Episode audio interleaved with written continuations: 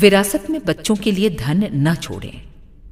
धन को उचित रीति से खर्च करने की क्षमता उसी में है जिससे ये मालूम हो कि कमाने में कितना कष्ट और परिश्रम होता है।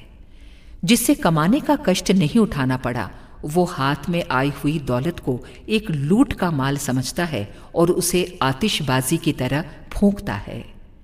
धन का सदुपयोग करके जहाँ सुख प्राप्ति होती है, उन्नति का द्वार खुलता है, वहाँ दुरुपयोग से तरह तरह की मुसीबतें भी सामने आ खड़ी होती हैं। दौलत एक दुधारी तलवार है जो दुरुपयोग करने पर चलाने वाले को ही घायल कर देती है। बच्चों के लिए कमाई जोड़ी इकट्ठी की हुई दौलत छोड़ जाने से अधिक उनका अपकार और किसी प्रकार नहीं किया जा सकता।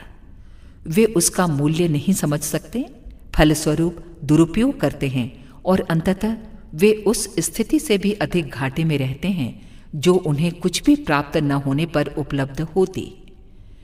छोटे बच्चों के पालन, शिक्षण और विकास के लिए कुछ जमा करना प्रत्येक समझदार गृहस्थ का कर्तव्य है, पर इसलिए जोड़ना कि वे बैठे बैठे ब्याज भाड़े की कमाई खाते रहें बहुत ही अनुचित, यहाँ तक कि उनके साथ अन्याय करने के बराबर है।